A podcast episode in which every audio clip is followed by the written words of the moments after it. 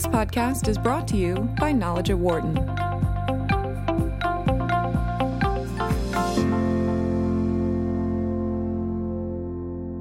Well, as we mentioned uh, yesterday on the show, uh, there has been quite a bit of conversation surrounding what happened in Charlottesville over the weekend. Uh, the events in Charlottesville are having a greater impact on the business community in a short period of time. Already, several CEOs have decided to leave President Trump's Manufacturing Council. Meanwhile, a couple of people at the rally amongst the white supremacists have been fired from their jobs for participating. And it is an interesting question of protecting one's brand, at least for the companies that they are taking on. To take a look at these moves by companies, we are joined by Wharton marketing professor Americus Reed who you may also know uh, hosts Marketing Matters here on SiriusXM 111, and also by Jeff Sonnenfeld, who's a senior associate dean for leadership studies at Yale University. It's been too long, Americus. yeah, of, a whole 24 all hours. All of 24 hours. Great yeah, to have you back with us. Thank Jeff, you. great to have you back as well.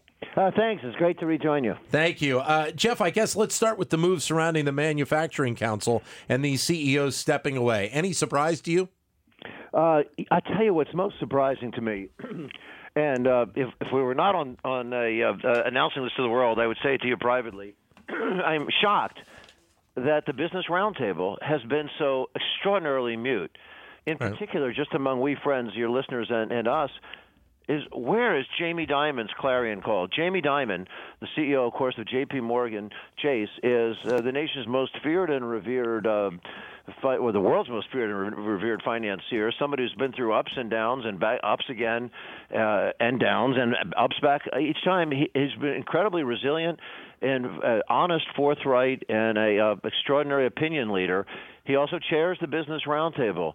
That he's sitting by mutely is is astounding especially in the face of one of only three Fortune 500 CEOs who happens to be African American that had the courage to take a position uh, based on his convictions to step off one of these councils and to have the president attack this guy, Ken Frazier of Merck. Yep. Uh, and to the, the really loyal Wharton listeners, then to know that this guy is from the, the uh, gang-infested streets of North Philadelphia, it's an incredible American success story. And for them not to respond, that's my surprise. Americus? Yeah, I mean, I think that uh, people are nervous in the sense that, you know, I think this is a call to basically take some sort of stand with respect to, you know, well, what are your beliefs and what are you going to stand for? This is a relatively newish kind of thing Yeah. for CEOs to even.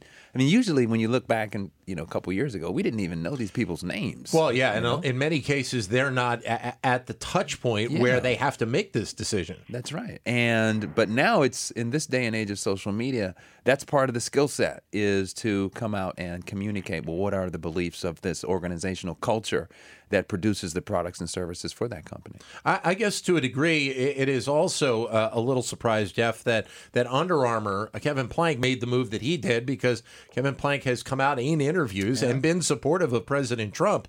Yet he also has had the issues within his own company. Yeah. Steph Curry, who plays in the NBA for the Golden State Warriors, has made it well known or made it well known in the past his thoughts on Plank supporting Trump.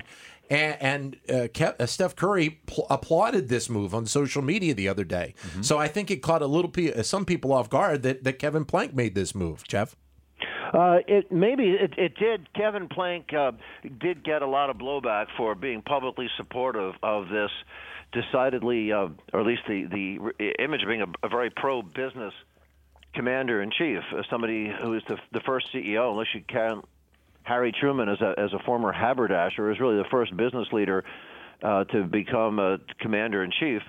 People were enthusiastic about that, but that also includes some who've been walking off the board or been critical right now, such as Ken Frazier of Merck. Ken Frazier was also very supportive uh, uh, once the president uh, stepped into office. That uh, and uh, they had high hopes on a lot of uh, economic change that was going to come their way. They aren't seeing a lot of it happen. They're seeing a lot of brush fires, a lot of these uh, uh, unplanned or you know forced errors, uh, uh, and the self-immolation has thrown many of them off. But uh, I, none of these people were Trump det- detractors that, that joined the board, and uh, they were uh, joined these boards with a sense of patriotism and enthusiasm. So uh, but they are they are leaving uh, discouraged, and those that are staying are, are very guarded right now. Just since mid uh, uh, afternoon yesterday till now, I've heard from 27 Fortune 500 CEOs. Uh, some deciding that they are leaving, and some not sure. But 100 percent of them saying that their boards are in active debate. Some are having ad hoc Yeah. conference call boards. Uh, we- We've never had something like this. I had uh, something close to this after the fall of Lehman. I heard from so many CEOs at once, and we actually pulled some last-minute forums together to debate what to do. But it's extremely un, uh, you know uncommon experience. Well, that was going to be my question. I wanted to get your opinion on whether or not the decisions by people like Kevin Plank and, and, and Mr. Frazier were the decisions that they made themselves, or whether or not this was coming from the board of directors saying, "Hey, listen, you got to get out of this. We do not want you to have any part of this." What do you? What, I mean, obviously, it's the boards that are that are having some input here. Well, eh, you know, I I don't want to to to hog this one. I just wanted to jump in on that. You you, you mentioned uh, uh, Steph and the Warriors. Uh, if this is a jump ball, I'll back off. but if you're fetching it up there, I'll grab it. Is I, I think that right now the CEOs are are the, are the initiators, uh, but very soon we're seeing the boards take control. The boards are seeing that a lot of their CEOs are looking for guidance. In the case of Ken.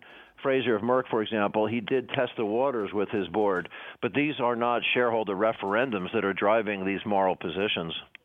Yeah, I think it's a pretty interesting point that's being made here because, you know, the CEO is is the figurehead, right? The is the person who sets the tone, much like one would think the commander in chief would do as well. And you, You know, would- you would hope. you would hope, right? Right. And you know, everything is being scrutinized, everything is being watched. Everyone wants to know what do you stand for, and everything is being interpreted, right? Words are being interpreted. What's not being said is being interpreted. Silence is being interpreted, and so it's a, it's a pretty extraordinary moment in time, I think, where companies are out there and are basically being pressured to to basically justify what it is that they're going to do and, and where they're going to align their company's values and beliefs. And this is a pretty remarkable thing to see. 844 942 7866 is the number if you'd like to join in and uh, give us your comments. 844 942 7866. Uh, Do you expect, Jeff, that we will see more CEOs uh, of the of either the Manufacturing Council or, or other councils that uh, President Trump has put together? Uh, will they make the move? Do you expect this to be start of a kind of a mass exodus at this point?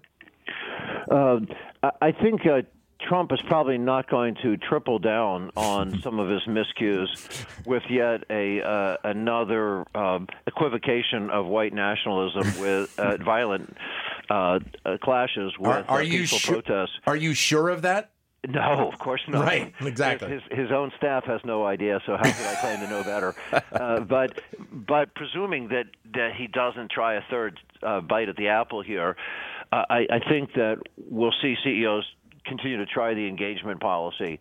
If if there's another hit, I think we're going to see a, a mass exodus, uh, and I, I believe a number of CEOs are are begging him and General Kelly to try to mute these tweets. However, I heard that last night from a number of very prominent CEOs, and either they were just joking with me, or it had no effect because we saw already this morning the broadside attack on Amazon. And then the explanation that these companies who have left Mm-hmm. his boards are because they're embarrassed that they're manufacturing abroad. Huh? Yeah. I mean, Yeah. th- these Trump luxury goods are, are manufactured abroad. Yeah.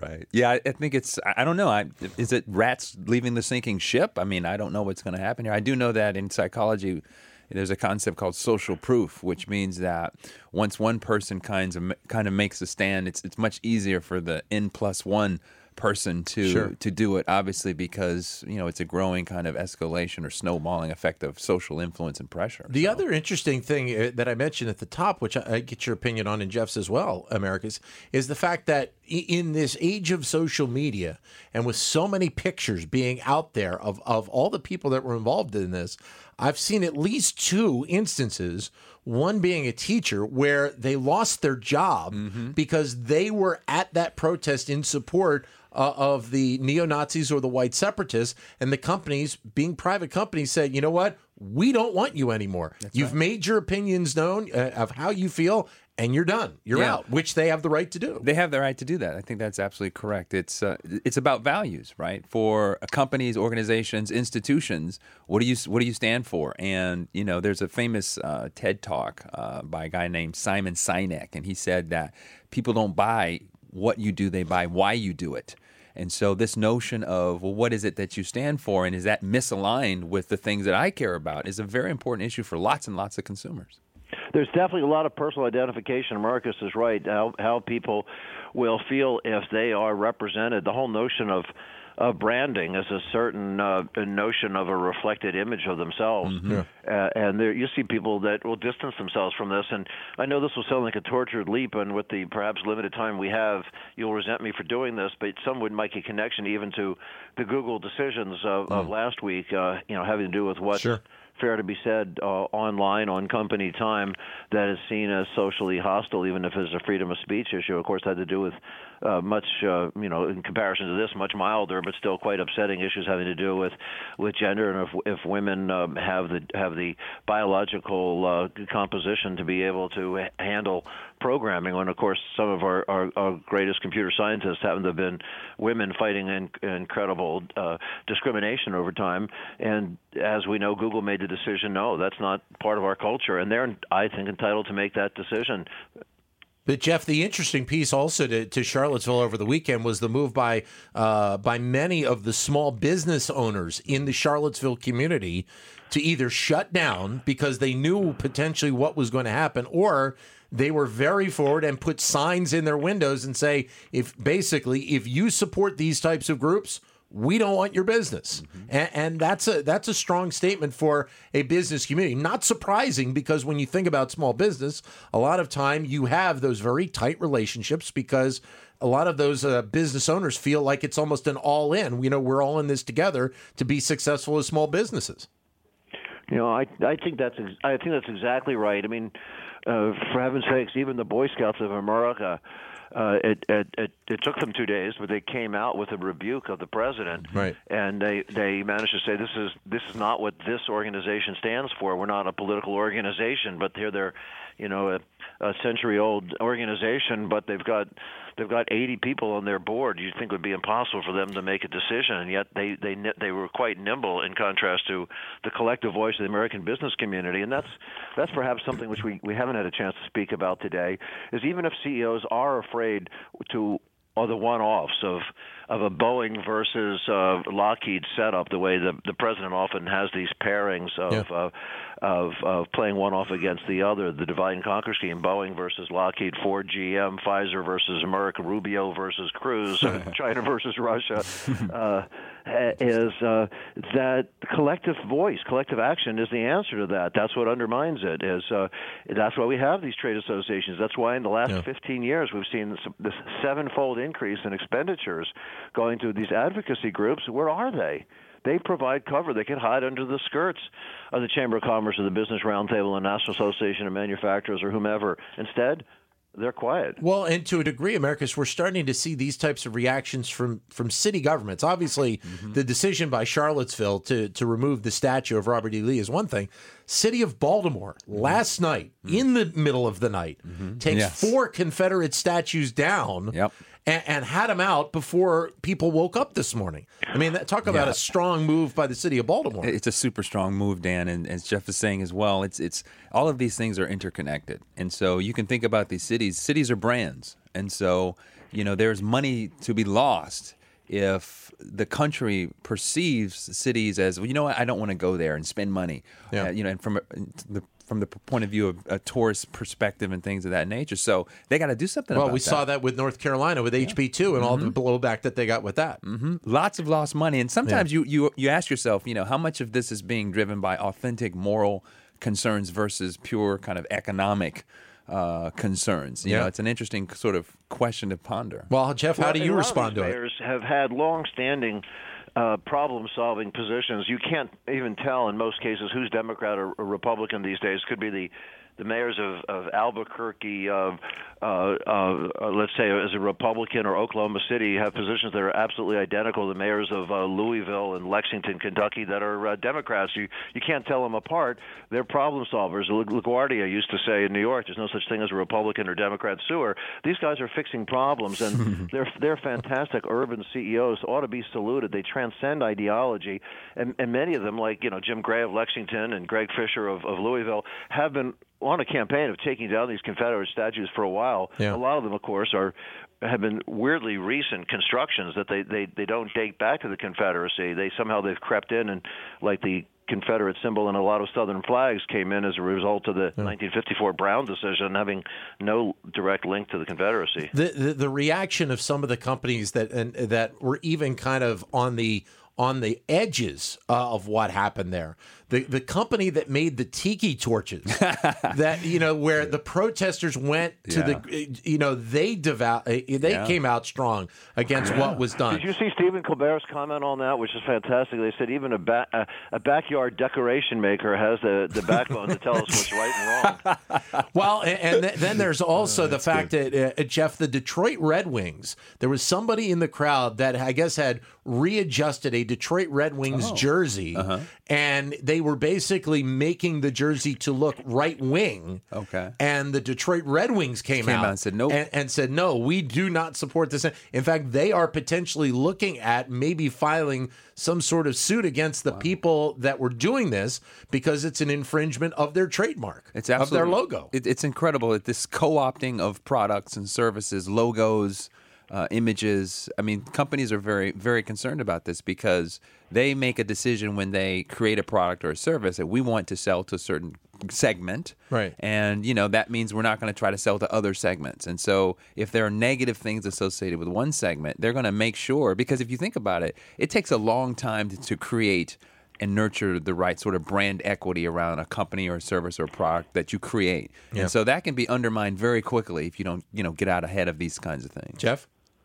Oh no, I, I agree. They've got to they've got to move uh, swiftly and, and stand for something. Something that Americus was saying earlier, how easy it is when some of these leaders uh, take a stand that others will then follow. You remember the famed Milgram studies and how people would get caught up in these obedience studies by doing the wrong thing because somebody in authority told them to do it. mhm Uh, you, you'd find in group settings where those sort of things happen is that people will will fight uh, that that cognitive consistency, or they'll they'll fight the distortion. If somebody else sets a model, you, you know, in Panama City, Florida, on the Fourth of July this summer, there was a family of uh, of uh, five stranded out, drawn away by a riptide that pulled them out, and they're drowning, and, and including the grandmother who had a heart attack out there.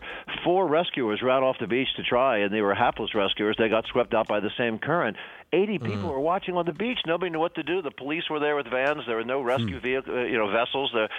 So a woman comes along uh, and says, "This is this is not going to happen today." And she bonded together these 80 people, total strangers across race and religion and gender, ethnicity, and they formed a human chain to save every one of these now then nine uh, drowning people. Is that that's what it takes? Is for somebody you know to to act as a leader, and, and you look for that role model, and then people fall in line and do the right thing.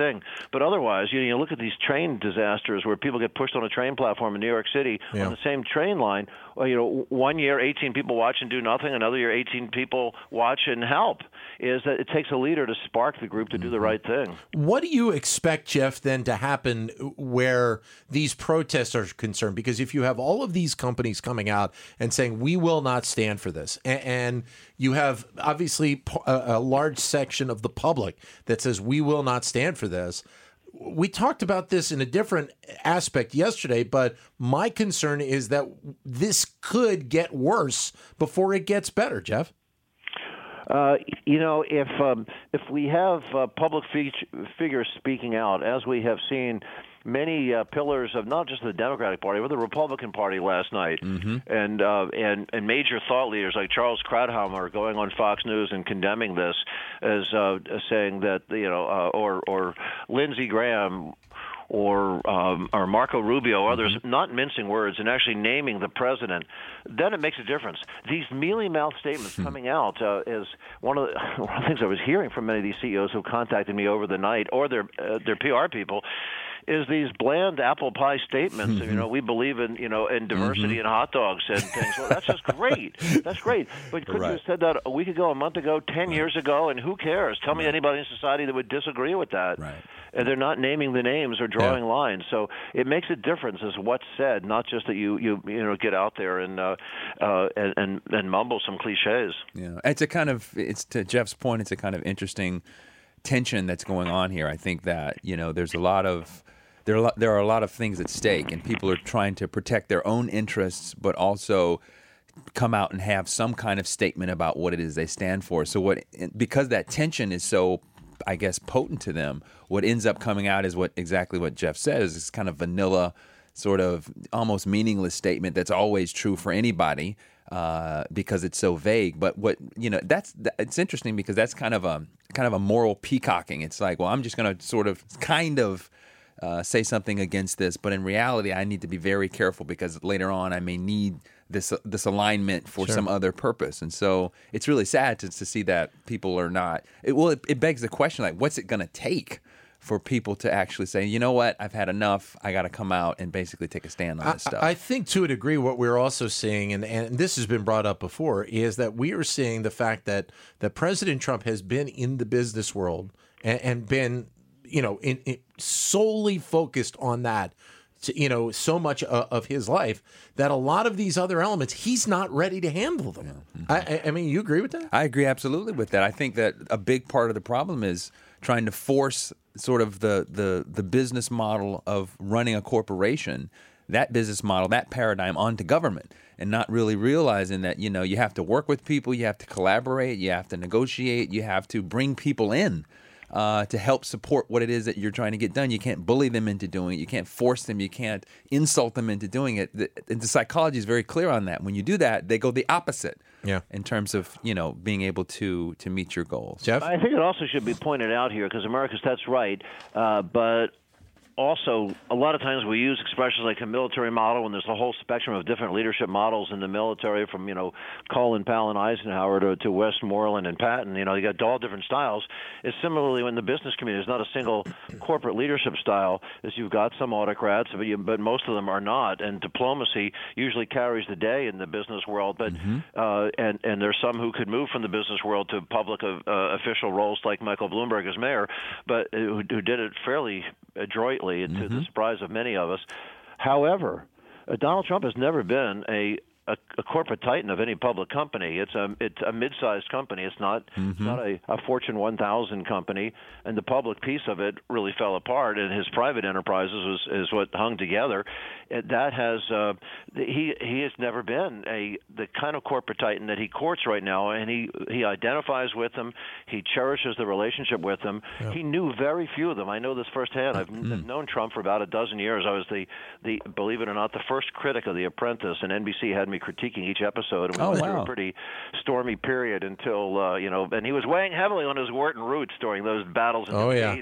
Yes. Uh, but he. Um, uh, he, we eventually actually became friends out of it all when I suggested that he morph from getting these engaging young millennials and go for fallen celebrities. I'd got no royalties for it, but he admits now that the Celebrity Apprentice was my idea, and I, I stopped criticizing the show when he put people together who deserve it. But uh, eh, but but still, he, that leadership style is not the standard corporate leadership style, and he didn't have relationships with very many of these people. He didn't know them.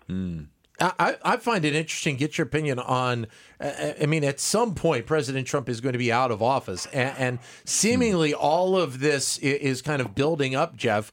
And it makes me think that that whatever happens to him post White House, he's not going to have much business success. I, I don't think because of now, kind of a lot of the things that he believes or you know he he treasures are kind of out in the public eye. Maybe before you know, in your time with him, he could he could maybe cover that a little bit. He can't do that as president of the United States. Well, I think that's right. That the the people who are paying the price for these golf courses at Mar-a-Lago and Briarcliff and things like that, and the luxury goods he has in mind, are, are not the base that are that are his loyal support of of of, of, of 28 to 35 percent of the people.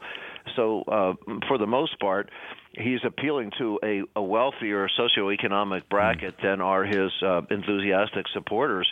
Out of office, you wonder, other than perhaps uh, money coming in from from um, from Asia and parts of the Middle East that might still think they're buying into a mystique.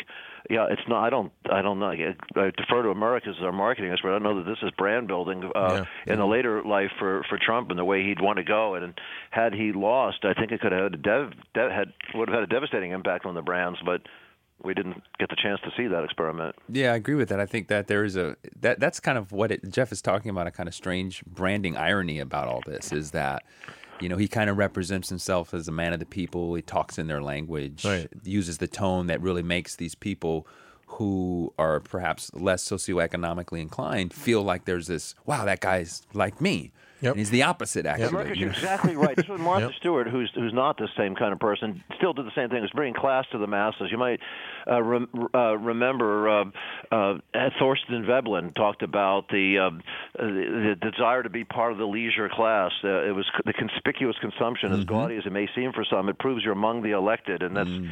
this is you know we've got a century long tradition of, of academics studying this strange fascination with how.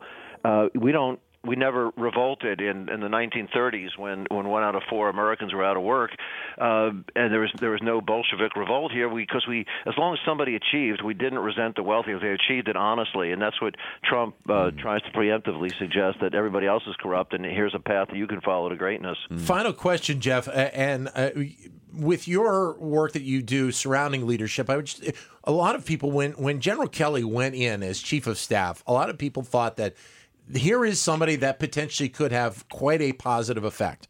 There is a, a well shown tweeted picture of General Kelly standing yesterday at during the press conference with his arms crossed and his head down, almost like in disgust or disbelief that this was happening. Where, if you're General Kelly, what do you do at this point?